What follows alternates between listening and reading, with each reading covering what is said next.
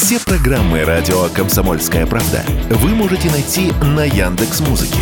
Ищите раздел вашей любимой передачи и подписывайтесь, чтобы не пропустить новый выпуск. Радио КП на Яндекс Музыке. Это удобно, просто и всегда интересно. Что будет? Честный взгляд на 10 мая. За происходящим наблюдают Игорь Виттель и Иван Панкин. Иван Панкин и Игорь Виттель. Мы продолжаем наш эфир. Я напоминаю, что на канале радио «Комсомольская правда» в YouTube идет прямая видеотрансляция. Подписывайтесь, пожалуйста, на канал.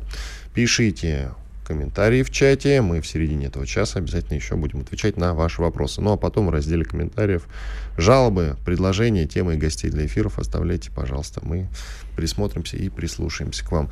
Ну и, конечно, телеграм-канал «Радио Комсомольская правда». Подпишитесь на него, там идет, э, дублируется прямая видеотрансляция. И во ВКонтакте все то же самое. Так что, пожалуйста, вступайте в группу во ВКонтакте. Ну, я хотел еще прокомментировать э, некоторые заявления. Мы не любим с тобой бывших во всех смыслах. Да. Вот. Но, тем не менее, тут такой бывший, что прямо считаешь, что настоящий даже будущий. Я поясню, что имеет в виду Игорь Виттель. Обычно, и вы наверняка в новостях это видите, в том, что раньше называлось э, Яндекс подборкой, да, топе Яндекса, а сейчас это топ Дзена, так называемого, обычно и есть какие-то, ну, позитивные для России заявления от каких-то бывших, как это пишется, экс-советник там, или экс-генерал какой-нибудь НАТО, или там еще что-нибудь такое, знаете, что-то не обязывающее к чему-то существенному и конкретному, но ну. это почему-то попадает в топ, и мы э, должны обращать на это внимание. Не по какой-то причине. И мы с Игорем не обращаем на это внимание, но сейчас, сейчас момент исключительный. И не просто обращаем внимание, а мы с тобой, нет, не мы с тобой, вообще просто как заголовок обычно дает. Американцы заявили. Выясняется потом, что это какой-то советник бывшего президента, но тут... тут 30 лет назад. Бывший верховный главнокомандующий Объединенными Вооруженными Силами НАТО в Европе, он совсем недавно был верховным главнокомандующим, так что тут не это самое, как пишут в учебниках латинского, не пенис канина, а, то есть не хрен собачий, а целый Филипп Бредлав сказал, что главный страх, страх Запада Догадайся, что? Победа Украины. Победа. А нет, ты знаешь, на самом деле я это давно говорил. Ну я да, я, мы с тобой постоянно на это соглашаемся. Я, но у тебя какая версия? Почему?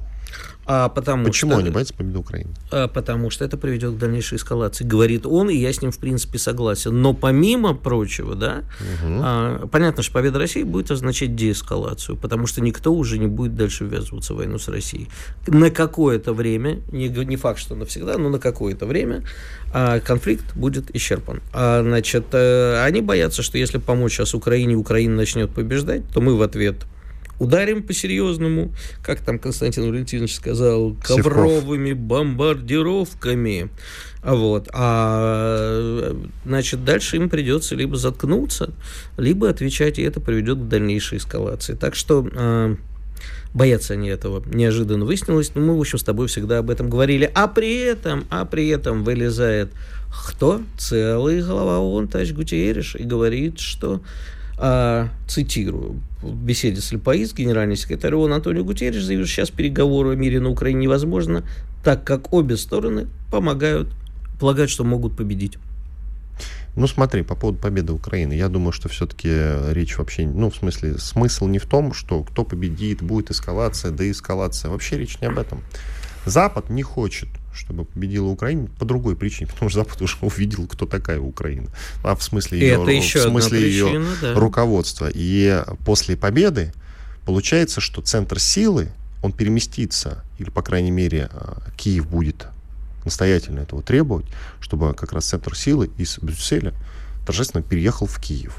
И там, конечно, я имею в виду в самом Брюсселе, этого очень не хотят. Представьте, все штаб-квартиры окажутся в Киеве. По крайней мере, они этого боятся. А Киев, конечно, будет этого требовать. Мы победители. Мы вас всех спасли, будет говорить Киев. От этой российской угрозы. Так что давайте, штаб НАТО сюда. ЕС, все сюда перевозите. Мы теперь главные. И, конечно же, тот же Барель, условно говоря, и тот же Гутериш, и в Соединенных Штатах это понимают, но это больше, а в большей степени берет? пофиг. Пушно он тоже перевозит в Киев. Ну, нет, не я Раз беру, я просто забыл упомянуть. Да, всех, всех, я сказал всех, всех туда. И Кремль туда. Ну, Новый там Слушай, брат, ну, на самом деле, конечно, не в, Белграде, не в Брюсселе э, начнется первое возмущение, а начнется в городе Варшаве, потому что Варшава сейчас претендует а, на центр Европы, им пообещали всего, и они будут сейчас в первую очередь э, это самое. Чего им пообещали? Более того, пропустил за неделю? Нет, это давно, им все время обещают, что что-то будет, они будут Это главными. украинцам обещают, полякам ничего не обещают. Нет, полякам обещают, требуют... что они станут главными в Европе в случае победы Украины. Единственное, сейчас что вас... хотят э, поляки, это то, чтобы ну, контрибуции выплатили и немцы, и, и русские. Да. Ну, Никто из нас не торопится. Кура, это то, что нас сейчас объединяет с немцами, кстати да. говоря. Да, Нежелание да. выплачивать Варшаве контрибуции. Да, они уже вчера же Шольц что-то сказал. Нет, нет, поляки сказали по поводу того, что не забудем день российского вторжения. А, день российского вторжения? Да, да. Российского. Российского, российского. Да, именно так, да. Но и советского вторжения тоже не Ну, а Шольц сказал, что не пугайте нас, нам 9 мая не страшно. То есть, понимаешь, когда говорили, что фашистская гидра вновь поднимает голову, это, оказывается, все было буквально. Это вот прям Шольц, это, понимаешь, представитель Германии, который, по идее, ближайшие лет 200 вообще не должны были рот открывать. И никаких, никакой армии, никаких вооружений не должны были иметь. А, кстати, ты знаешь, что у Германии де-факто, ну и де-юре, хотя не должно быть, но у них есть ядерное оружие. Они не могут его лично использовать, но оно у них хранится. Ну, пусть хранится. Представляешь? Да Это хранится. Фантастически. А, так вот, я тебе хочу сказать, что, в общем, э, в принципе, все, что сейчас происходит, даже если сейчас Киев продвинется на километр. Нам это могут объявить, и не нам, а как бы в западных СМИ это будет значиться как победа Украины. В CNN обязательно напишут, и они, они и сейчас пишут, понимаешь? Вот вчера у нас прошел парад как положено, да? У все было, все было хорошо, да? Они пишут, что в Москве и в Киеве тревожные ожидания. Даже в Москве практически не было парада. Все ждут контрнаступления Украины.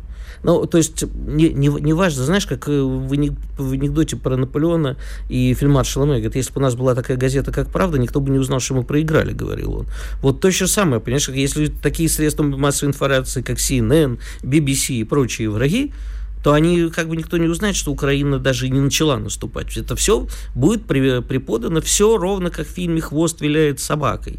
Все будет снято, показано. Зеленский на трибуне, мы нанесли тяжелый удар, Россия бежит. А мы будем такие, блин, куда бежит? Вот хотите, мы вам фото с поля боя покажем, спутниковые снимки. Куда бежим-то?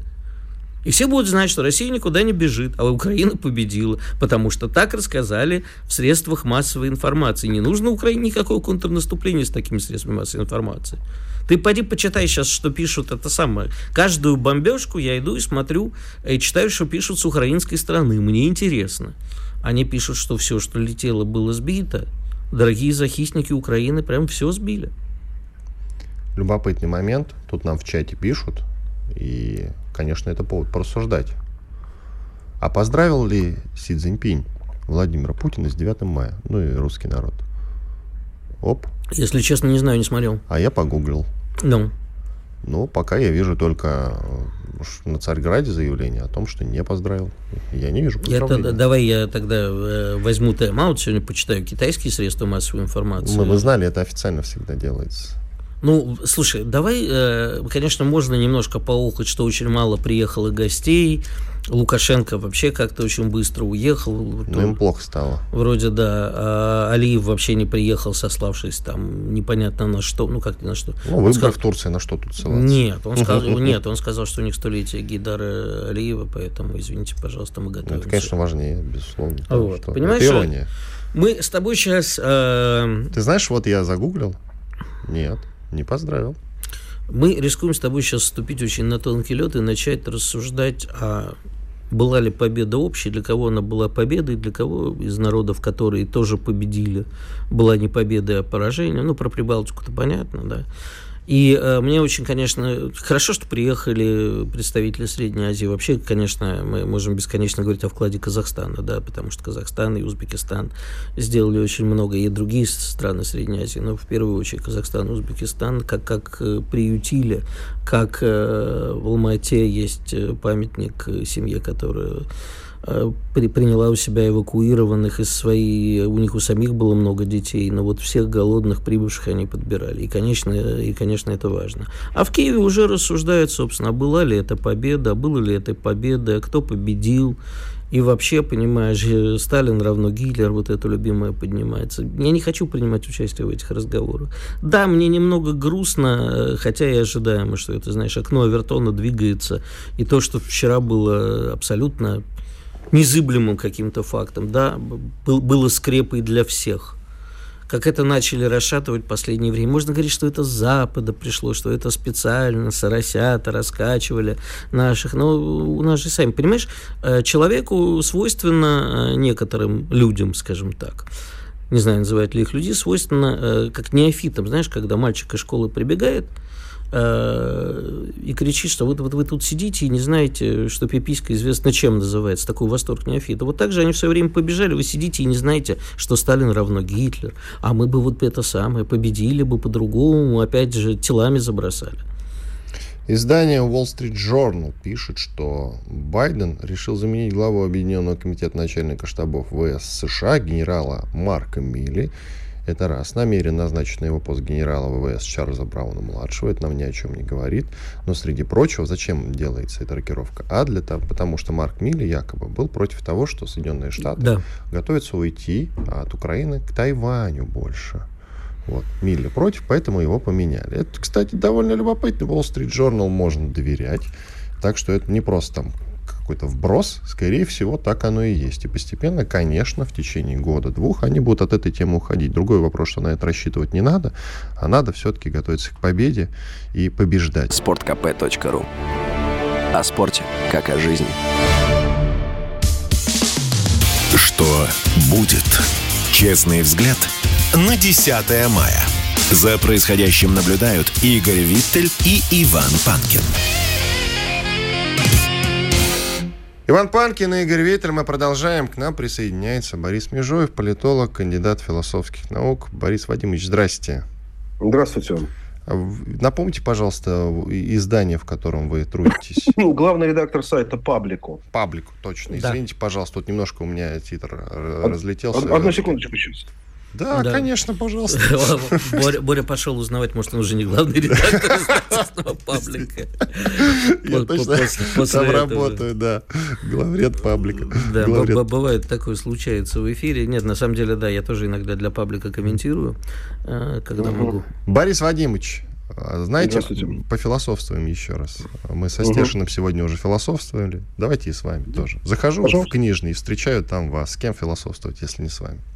Угу. Борис Вадимович, вот э, отменяют э, День Победы. Украина вообще угу. перенесла его на 8 мая. Угу. Карин Жан-Пьер, пресс-секретарь Белого дома, говорит, что это они победили нацизм. Ну, до этого Барак Обама, Шварценеггер, да кому не лень, все, кому не лень в Америке говорили о том, что это угу. они победили Гитлера, например. Скажите, пожалуйста, где мы оступились? Как так произошло, что наше участие там вообще стерли из памяти, а? Мне кажется, это было еще в холодную войну. Это не явление последнего времени. Соединенные Штаты всегда приписывали себе основную роль в победе. Собственно, и Карен Жарвьер, она ведь сказала, что США и их союзники, так сказать, не только что США, а ее союзники победили Гитлера. Это, если вы посмотрите любые фильмы Соединенных Штатов про войну, вы увидите э, демонстрацию лидирующей роли Америки, американского президента, американских политических сил. Вот, у них тоже есть фильм про Нюрнберг. И, конечно, главная фигура это Роберт Джексон, а не наш э, обвинитель Руденко, естественно. Но это вот просто, это, это их э, установка, она с самого начала существовала. Вот. Э, да еще даже и Первую мировую войну они выиграли, между прочим. Они тоже демонстрируют, что они были главные победители, хотя вступили всего за там, чуть больше, чем год за окончание этой войны. Боря, скажи, пожалуйста, раз уж мы про Нюрнберг-то заговорили, ведь э, Нюрнбергский процесс э, и все прочие, в общем, было понятно, кто есть держава-победительница. Так почему же сейчас Карин Жан-Пьер выходит и говорит, что Америка победила? Ведь э, есть документы, есть зафиксированное все. Ну, кого это волнует?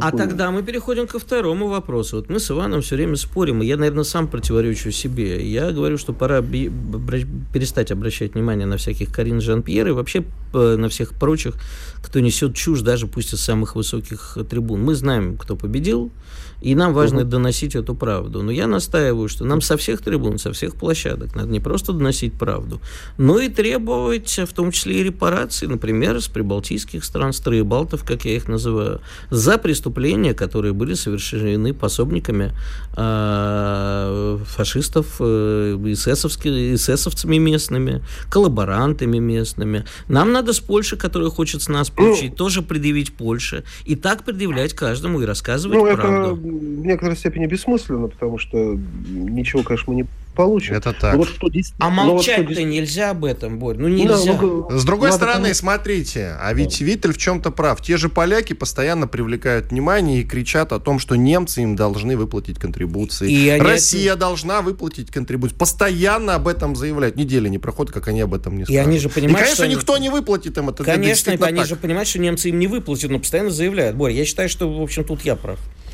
А зачем это делать, если этого не, не будет сделано? Затем, чтобы а... мир помнил. Знаешь, иногда люди прочитают э, что-нибудь в газетной статье и э, скажут, блин, а вот все же было на самом деле не так, как нам рассказывают. Полезут, полезут изучать. Я вот сижу на всяких, ну, если честно, альтрайтских э, чатиках э, угу. в интернете, и э, там э, позиция России воспринимается, наоборот, как основная. Там поливают Украину, поливают Соединенные Штаты. И таких много. У этих этих чатиков миллионы подписчиков. Так что не впустую все идет. Я только думаю, что эти олтрайт э, слишком, э, так сказать, вряд ли нам наши большие союзники по борьбе с фашизмом, если честно. Я ну да, в общем, на, на, нацисты наши союзники по борьбе с фашизмом. До определенного момента, да, ситуативные ну, попутчики. Да, но э, если говорить серьезно, а, то мне кажется, единственное, что надо было бы действительно делать и было бы делать правильно, это демонстрировать не случайность нацизма для Европы. Вот это действительно вот. важно. А не случайность, обоснованность. Э, то, что действительно расизм и расовая теория фактически, скорее всего, победила бы в Европе, не будь э, коммунизма и, ну, в общем, ну, скажем так, России, да, там Советского Союза, но России, по сути дела. Это действительно правда. Ну, просто тут не надо врать, это правда. Действительно, скорее всего, соблазн расовой теории для колониального мира, от которого в тот момент Запад не хотел отказываться, был настолько большой, а, что, скорее всего, в общем, бы теория Гитлера победила бы. Ее признала бы Великобритания рано или поздно э, для спасения своей собственной империи. Ее признала бы Франция под давлением Великобритании. В конечном счете, большая часть европейских стран, э, я думаю, согласились бы на расовую теорию для того, чтобы обосновать удержание народов и для того, объяснить, почему им не предоставляют гражданство. Там, французское, э, английское и так далее. Только а... Россия, и только Советский Союз, и только вот эта вот левая, так сказать, империя, которую представляла наша страна, сделала невоз, невозможным вот как бы вот идти в Европе по этому пути. Именно поэтому, собственно, Гитлер начал с антикоминтерновского пакта, и поэтому, собственно говоря, вот была вся эта история с э, попыткой, в общем, объединиться против э, левой идеи. Так что, э, вне зависимости от того, как относиться нам сейчас к этой левой идее, она тоже не просто значит, к ней отношение, но, но вот эта не случайность нацизма для Европы, и действительно удивительно, почему балтийские страны, например, которые, вообще говоря, сильно ведь пострадали. Я имею в виду даже не только вот это вот нашествие Гитлера, да, не только оккупацию гитлеровскую, но в частности и вообще от, герм... от немцев, от Ливонского ордена, от Тевтонского ордена. Русские славянофилы даже всегда считали, что прибалтийские народы – это естественные союзники славян э, в борьбе с э, немецкими вот этими тевтонскими завоевателями. Ничего подобного не оказалось. Наоборот. И причина, конечно, вот какой-то соблазн этого расизма и нацизма. Вот если мы бы где говорили бы об этом, то есть указывали бы действительно на реальные факты симпатии Гитлеру э, в Англии, в других странах, до сих пор продолжающиеся, мне кажется, мы были бы гораздо более убедительными и гораздо более, в общем-то, внутренне последовательными. Боря, а ты уверен, что этот расизм не победил? Это не только расизм, а любые враждебность, ксенофобия. Да а, ксенофобия, господи, сколько будет? Да, хватит ну, меня при- поправлять, я, у меня свой этот акцент. А, ксенофобия и все прочее, оно и победило, во-первых, в Соединенных Штатах, сегрегация там до каких э, годов была, во-вторых, на уровне э, бытовом, то есть, э, да, расизм не победил в Европе на уровне официальных заявлений властей, на уровне бытовом, ну, в общем, приходилось мне в Европе жевать, в общем, э, все как было, так и есть, и э, давний анекдот про Фрэнка Запу нам показывает, что, в общем, в любой момент э, эти люди могут опять собраться вместе. Правые в Европе вполне. А что касается, знаешь, оккупации, как страны Европы страдали от оккупации, вот знаешь, я вчера смотрю, ты что новое в сериалах вышло, выходит абсолютно такой сахарно-ванильный сериал, сериал про голландку, которая, значит, спасала семью Анны Франк. А почему бы угу. нам не снять сериал о том, как голландцы сдавали, в первую очередь, евреев э, во Второй мировой войне? Как вообще страны... Понимаешь, что у нас почему-то принято говорить, вот, знаешь, любимые говорят, как может на Украине быть нацизм, когда там президент еврей? А почему-то угу. нацизмом считается только отношение негативное к евреям, мягко говоря. А русфо- русофобия это как бы не нацизм. Ну, слушай, э, мне кажется, это странно, и всякие фобии и ксенофобия, она распространена в Европе едва ли не больше, чем тогда. Ну, это, это понятно, но в таком случае, если уж так говорить последовательно, придется согласиться с критической расовой теорией, вот, и, значит, оправдывает движение Black Lives Matter, понимаешь? И тут есть э, всякая, всякая, так сказать, до конца проведенная, так сказать, идея. Главное что, вовремя раз, размежеваться и в борьбе с фобиями ну, не, не встать гла- на сторону БЛМ. Гла- гла- главное, понимаешь, понять э, внутреннюю последовательность, где мы действуем из тактических соображений ну, для национальных, так сказать, интересов собственной страны, а где мы значит, проводим какие-то высшие принципы. Надо просто это четко понимать. Но э, тут есть как бы много разных моментов и критериев. Поэтому действительно ну, западный вот этот глобализм, он, о котором вчера президент сказал в своей речи, он на самом деле он ведь берет инверсивную какую-то вещь. То есть вот, как бы, вот это постколониальное сознание, доведенное до такого прямо обратного какого-то. То есть вот, правы всегда вот как раз прежде репрессированные народы, там типа чернокожего населения Соединенных Штатов. А у нас осталось... что здесь... Да, угу. я просто хотел тебя спросить, у нас осталось что-нибудь общее со странами Европы, с которыми нам очень любят напоминать про то, что у нас было э, много общего, встречи на Эльбе и победа в войне? Нет, ну, ты англосаксонский мир ты имеешь в виду? Ну, конечно, что-то общее, естественно, осталось, я думаю остались э, там, общее культурное наследие, например, осталось там, ценности просвещения, остались э, некоторые признания э, роли христианства в истории. Там много чего еще осталось, представление о некоторой значимости, ценности свободы личности, не в общем не очень принимаемой Китаем. Там много, много и, там, отношений к женщине, например, как равноправному существу по отношению к э, мужчине, да, а не как э, к чему-то подчиненному мужчине, что характеризует исламский. Нет, у нас много, на самом деле, общих ценностных оснований. Борис ну, Вадимович, на этом месте остановимся. Давайте паузу сделаем. Через 4 минуты продолжим. Оставайтесь, пожалуйста, с нами. Борис Межуев, политолог, кандидат философских наук, главред портала Паблика. Через 4 минуты продолжим. Радио «Комсомольская правда». Мы быстрее телеграм-каналов. Что будет? Честный взгляд на 10 мая. За происходящим наблюдают Игорь Виттель и Иван Панкин. Иван Панкин, Игорь Виттель, с нами Борис Межуев, политолог, кандидат философских наук, главред портала Паблика. Борис Вадимович, давайте продолжим. Мы с вами начали обсуждать давайте. замечательную тему, которая звучит следующим образом. А что общего у нас с Европой осталось, если что-то осталось? По-моему, там остались только вот русские, которые Извини, там точно живут. с Европой и Америкой все-таки. Э, Хорошо, с, с западным, западным миром. Западным миром, что у нас общего? По-моему, там остались только вот какая-то часть русских, которые действительно до сих пор э, выходят на бессмертный полк, как-то вспоминают День Победы, а в остальном Европа уже как-то сама по себе, ну и да, вот сказал Игорь, Соединенные Штаты Америки, Объединенный Запад, не он сам по себе, Россия сама по себе. Как-то мы так и остались между двух миров в этом смысле, между Европой и Азией, но в большей степени, как бы и не Азией, и не Европой, непонятно, сама по себе. Были бы мы материком, назывались бы Россией просто вот как материк. Но мы вроде Евразия, Европа и Азия, но кто мы, получается? Вот вопрос. Это вопрос ко мне, да? Да.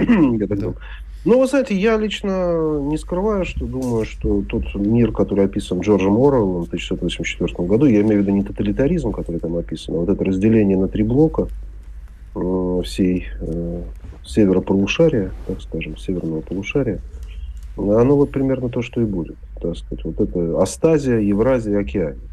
Вот есть некий коллективный Запад, там, правда, немножко по-другому. Без Восточной Европы Урала, но у нас будет с Восточной Европой. Это будет вот это вот коллективный Запад. Евразия это будет российская сфера влияния. Она рано или поздно сформируется все-таки более-менее устойчивая. И будет явно китайская сфера влияния. Причем вот между этими тремя блоками будет э, некоторое сильное напряжение и набор конфликтов. Но для, для начала нужно делимитировать границы. Потому что проблема границ очень серьезная. Потому что есть территории между этими блоками, которые непонятно кому относятся. За них идет конфликт, за них идет война. Ну, вот вы говорите, вот. что будет несколько центров силы, скажем так, да? А да чтобы стать центром силы, нужно стать центром притяжения для многих стран. Чтобы тебе... А как? Мы, мы, мы способны на это хотя бы в какой-то перспективе, может, не самый ну, ближайший? Мы не в, лучшей, не в лучшей форме, будем говорить честно. А, вот, поэтому сейчас говорить сложно. Но вообще-то были центром силы. Нам кто-то тянулся.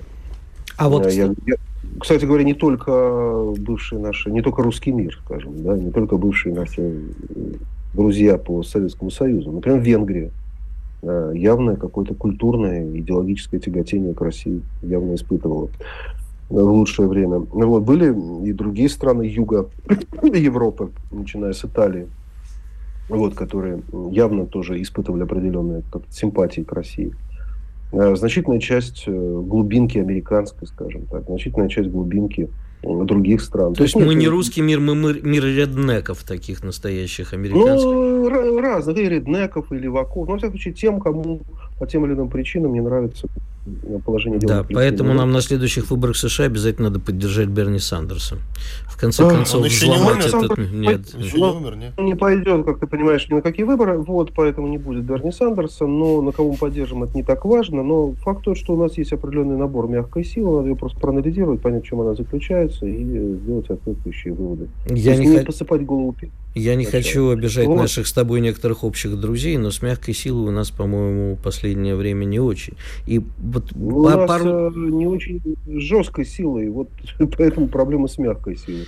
А... Но рано или поздно мы все-таки выйдем из этой передряги, и тогда, я думаю, все будет более-менее не, не так замечательно, как, э, может быть, представляется в радужных мечтах. Но все-таки как-то будет. Угу. Ты знаешь, мне кажется несколько странным, что ты, говоря про Оруэлла, точнее, интерпретируя ну. Оруэлла, вообще не заговорил про Африку, которая тоже может стать отдельным таким континентом.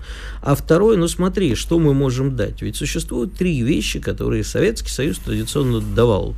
Это идеологическую поддержку, материальную поддержку и военную поддержку. Все последнее время мы вот только начинаем осторожно в ту же Африку возвращаться с э, военной поддержкой. И э, угу. практически нигде, э, скажем так, идеологическую силу мы растеряли. Духовную, моральную, идеологическую скрепу 9 мая тоже, кстати, у нас потихонечку отдали. Скрепу разжали, скажем так. А я не очень представляю, ну, то есть вот разговоры о многополярном мире, о всеобщей справедливости, которые любит вести наш президент, да, меня это радует, но пока я не вижу, чтобы уж э, большой э, большую реакцию это вызывало. А, кстати, вызывает там э, еще на одном месте, где мы не, не упомянули, это Латинская Южная Америка. Угу. Вот они как раз отчасти тоже склоняются традиционно к нам. Поэтому, наверное, все-таки это будет более устроено, но я по сложно устроено, но я по-прежнему не понимаю, что же мы можем дать. Не, ну, если брать не экономическую, военную помощь, которая там, естественно, всегда неплохо, и что-то привлекательное, то идеологически, ну, конечно, мы можем дать э, понимаешь, э, ощущение того, что можно как бы жить в современном мире, так сказать, вот, э, я это называю консервативное просвещение, да, то есть можно жить э, современным человеком, при этом не порываясь традиционными ценностями. вот, не разрываясь какой-то вот, какой-то консервативной логикой общежития социального. Это, в общем, людей может многих привлечь. Почему? Я не думаю, что это уж такой совсем идеологически обнуленный такой вариант. А, мне, знаешь, вот, мне... То есть, условно говоря, есть, есть, э, ну, например, э, и сама по себе там тема, как вот сочетать э, электоральные какие-то перспективы и существование какой-то идеократич... идеократической вертикали. И все страны, многие ищут свой путь, и Иран, там, и Израиль, и Индия, и кто угодно, и Турция. И вот это будет общий поиск такой. Потому знаешь... что ясно, что и либеральная демократия, и тоталитаризм оба не очень, так сказать, позитивные векторы развития. Следовательно, будет некоторый общий поиск, если Россия в этом поиске найдет себя. Пока она, конечно, никакого себя не нашла, это совершенно очевидно, пока не о чем, не, нечем особо гордиться, но если этот поиск будет продолжен, ну что, я думаю, у России есть большие перспективы, учитывая и фактор ее культуры, там, и сырьевой фактор, разумеется, и военный фактор, чтобы быть привлекательной для значительной части э, человечества. Слушай, а мне кажется, что у нас все-таки э, с американскими неоконами в, в плане идеологии, да, и традиционных ценностей гораздо больше. То есть он, э, это очень все... плохо. Если брать американских неоконов, а не палеоконов, то это как раз, я считаю, главный наш минус, на котором многое плохое и случилось. Вот. Вот, любовь, вот эта любовь к Бушу, понимаешь, вот эта любовь к бушизму, явно существовавшая в нашей элите. Я хорошо помню начало 2003 года, когда многие люди, которые сейчас большие патриоты, или буду называть их имена, не, а, назовите, стар... почему? Почему назовите? Очень интересно. Ну, зачем? Это, ну, вид, ну, вид, или, не... вид или нет среди них нет, случаев? Я, а, я, нет, я, я не знаю, я, я не следил за Игорем в тот момент, но многие люди, ну, там, ну, самое очевидное, давай, Вячеслав Алексеевич Никонов, ну, самый очевидный фактор. Человек, который писал э, в тот момент о том, что необходимо вместе с Соединенными Штатами оккупировать Ирак и разделить иракскую нефть. Ну, совершенно открыто это писал. Сегодня, разумеется, он занимает противоположную позицию, но явно, что вот эта вот э, любовь э, к такой захватнической грубой силе, попирающей международное право, оно, она есть в российской политической элите. Вот. Это вот такой соблазн душизма. И такой, давайте вот договоримся с сильными американцами, такими вот э, хамовато-агрессивными, Э, против всяких там европейцев, слабаков, интеллигентов. Вот, вот что-то такое, такой некоторый неизжитый мачизм такой, поэтому не очень позитивный, он существует. И я в этом смысле считаю, что американские неоконы это заразили российское консервативное сознание, патриотическое сознание вот этим вот э, элементом такой любви к неправовым действиям ради неправовых действий. Иногда нужно совершать неправовые действия, иногда приходится идти против международного права во имя национальных интересов, но это нельзя вводить правила. Вот, поэтому, вот, а что касается американских палеоконов, как раз к которым я испытываю определенную симпатию, даже хорошо к ним отношусь, типа Такера Карлсона, например, ведущего, бывшего, точнее, телеведущего. Которого с Fox News недавно да, уволили. Вот это да. вот действительно те люди, которые меня вызывают определенную симпатию в Америке, и они, кстати, симпатизируют России. Так что здесь в какой-то степени симпатии обоюдные.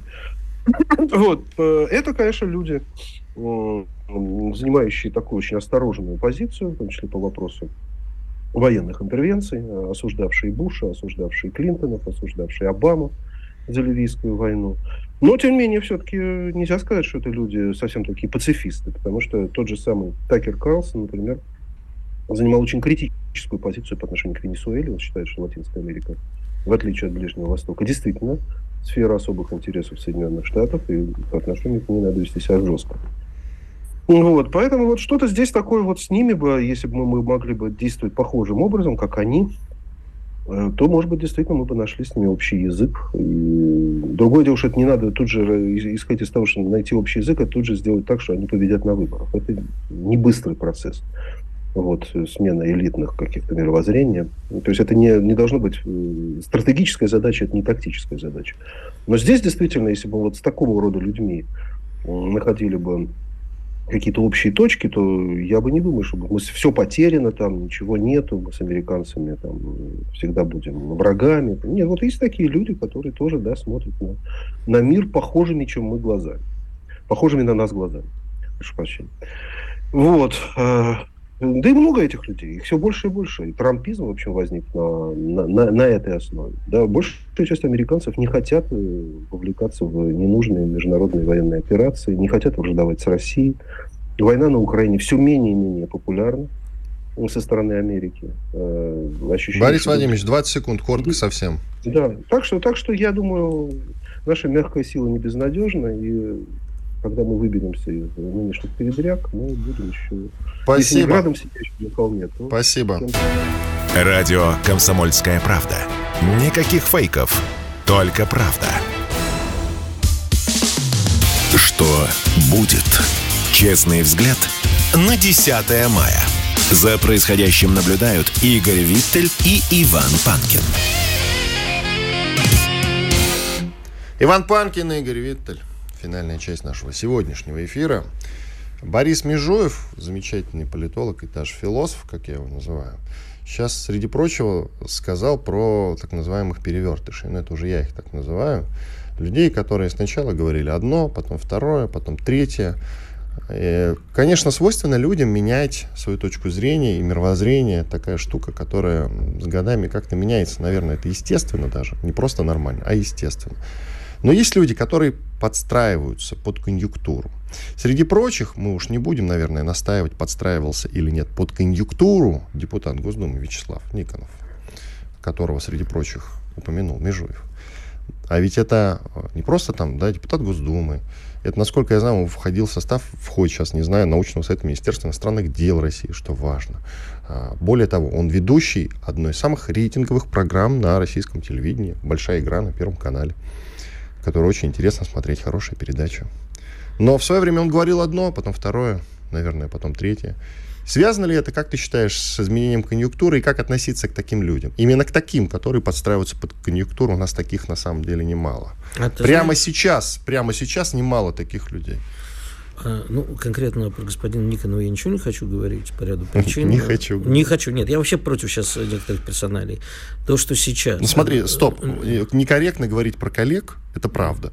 Но он все же нам не коллега, хоть и сотрудник телевидения в том числе. Мы с ним входим в одну Я общественную организацию, поэтому у нас есть устав, который не позволяет друг друга критиковать. Все, я понял. Это, но, безусловно, тема важная. Поэтому я тебе скажу, э, да, меня возмущает, что очень многие люди сейчас примазываются к патриотическому движению, например, ради того, чтобы свести счеты со старыми недругами. Это очень многое происходит в культурной тусовки, а таких очень много, и это очень плохо. Да, действительно, людям, кстати, свойственно, ты прав абсолютно, менять э, мнение, и странно, если этого не происходит. Давай уже как избитая фраза, якобы сказанная Черчиллем, что те, кто в молодости не был революционером, у того нет сердца, кто остается им там во взрослом возрасте, у того нет мозгов, примерно так. И э, я, я, безусловно, менял свои убеждения, потому что, например, я в свое время, как практически все мое поколение, был либералом таким, либерал-либерал, чем тусовался спокойно Валерий Ильич на Неводворской царство и небесное, со многими другими, был прямо на острие либерализма а, и отчасти оставался именно 93-й год кадры из Белого дома нашего. И э, окончательно бомбежки Югославии превратили меня в ярого антиамериканиста. И многие в моем поколении превратились, в общем, в людей, которые осознали вот именно с Россией очень многие именно бомбежки Югославии. Все-таки э, ну, несмотря на то, что мое поколение это поколение ну, после Вьетнамской войны, я родился, когда Вьетнамская война заканчивалась, и, э, и мы видели антивоенные демонстрации, но мы это не воспринимали. Так мы считали, что нам чуть подросли и считали, все, что нам раздается из телевизионного ящика здесь, нам врут. А потом, значит, и поэтому на нас так не произвело впечатление, а вот уже бомбежки Югославии, да. И поэтому это нормально. А вот то, что сейчас люди примазываются, а с другой стороны, знаешь, есть люди, которые не идут против течения, э, по течению. Это вызывает еще большее возмущение. Вон э, Дмитрий Сергеевич Песков поцеловал руку Али Борисовне.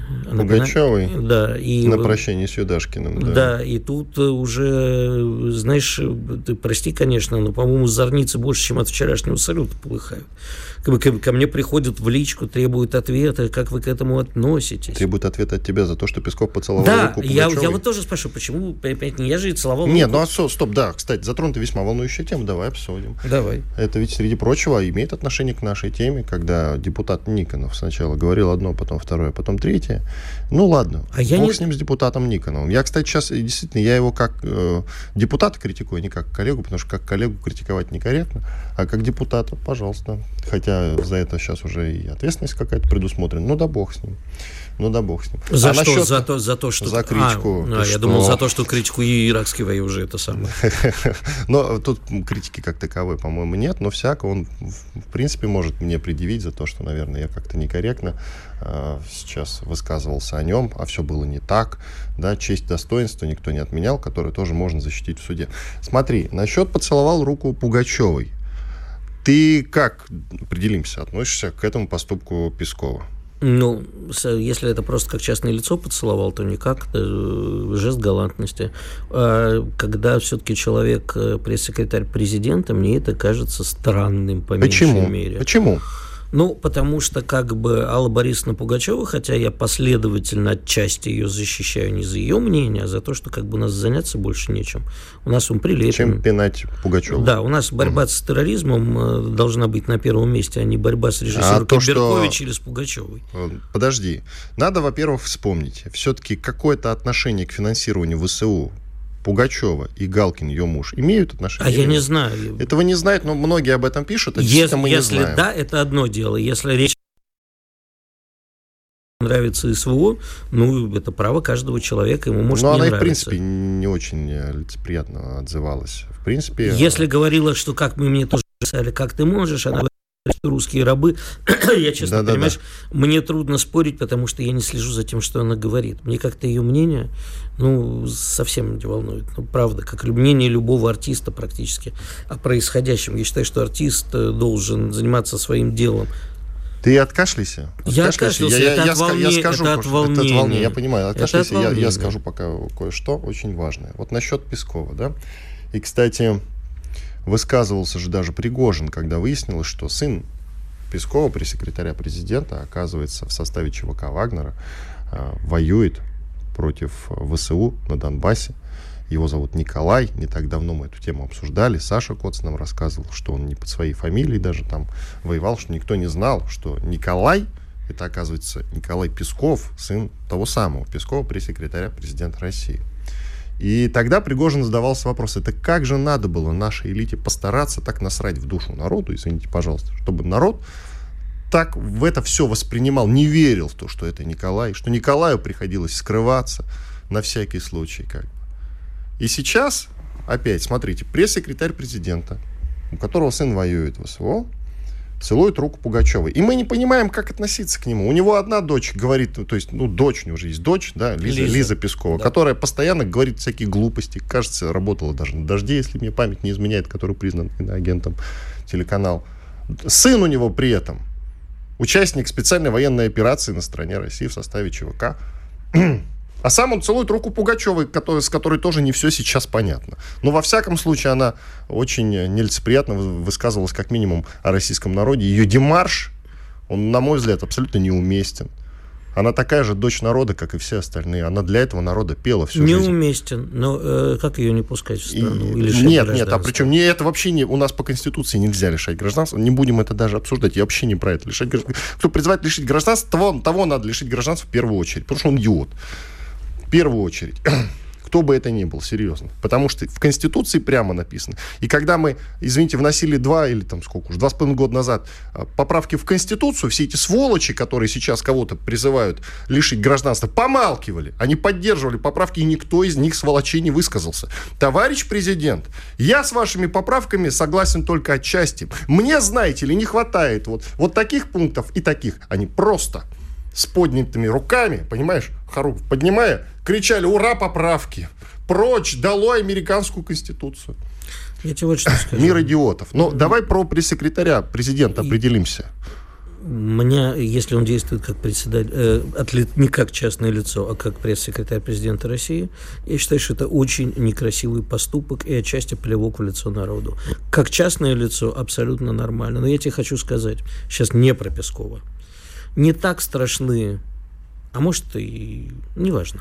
Я тебе хочу сказать, что не так страшны перевертыши, как страшны ждуны. Которые... А это кто? А это те, кто сидят и ждут. А нет, я, я не спрошу, такие ждуны, я понял. А эти люди, о которых мы упоминали, они, они кто? Они отчасти и ждуны вот. тоже, потому что они, не дай бог что, на следующий день перевернутся вот. и будут кричать, что они я первыми. Они говорили, я же помню, как они все в 80-е, это особенно в 91-м, понеслись партбилеты сдавать. И рассказывать, что они всегда были. Вот вся эта а, совесть народа, наши либеральные писатели и поэты, наши всенародно любимые, ну как всенародно, всенародные прослоечкой любимые, неожиданно выяснилось, что они партийный билет держали, ну вы же понимаете, времена были такие, без этого-то никуда, а на самом деле мы у сердца-то всегда держали другое. И вот это меня еще тогда отвратило, вот даже не бомбежки Югославии, а вот это поведение людей – а чтение вот писем в 2003 году нашей интеллигенции «Задавите гадину» и все прочее. Понимаешь, поэтому я очень скептически отношусь а ко всем, и среди них и ждунов, и перевертышей очень много. Но все-таки ты считаешь, что не должен был Песков целовать руку Пугачева или нет? Нет потому что его в первую очередь воспринимают как э, пресс-секретаря президента. президента. Если бы он подошел, сказал, одну секундочку, товарищ журналисты, я целую руку, ну, как нет, джентльмен. Ну, это, но слушай, как, э, с другой стороны, Дмитрий я понял, Сергеевич что имеешь в виду. Да, да, вот тогда но так сказал, это делать нельзя. В он подошел, сделал поступок, я не это тоже надо оценить. президента, да, он по-своему сделал поступок. В каком-то смысле, да, это тоже надо оценить. Потому что понимал, сколько на него выльется, и справедливо выльется. Справедливо, вот да, конечно, да и, в общем, тут комментариев не будет, друзья. Далее, в общем-то, уже подумайте над э, тем, кто у нас свои, а кто чужие сами. Иван Панкин, Игорь Виттель. Мы прощаемся с вами до завтра, но завтра в то же время, в том же месте. Всего вам самого наилучшего. Чтобы получать еще больше информации и эксклюзивных материалов, присоединяйтесь к радио «Комсомольская правда» в соцсетях – в отечественных социальных сетях. Смотрите новые выпуски на Рутьюбе, читайте телеграм-канал, добавляйтесь в друзья ВКонтакте, подписывайтесь, смотрите и слушайте. Радио «Комсомольская правда». Самая оперативная и проверенная информация в эфире и соцсетях.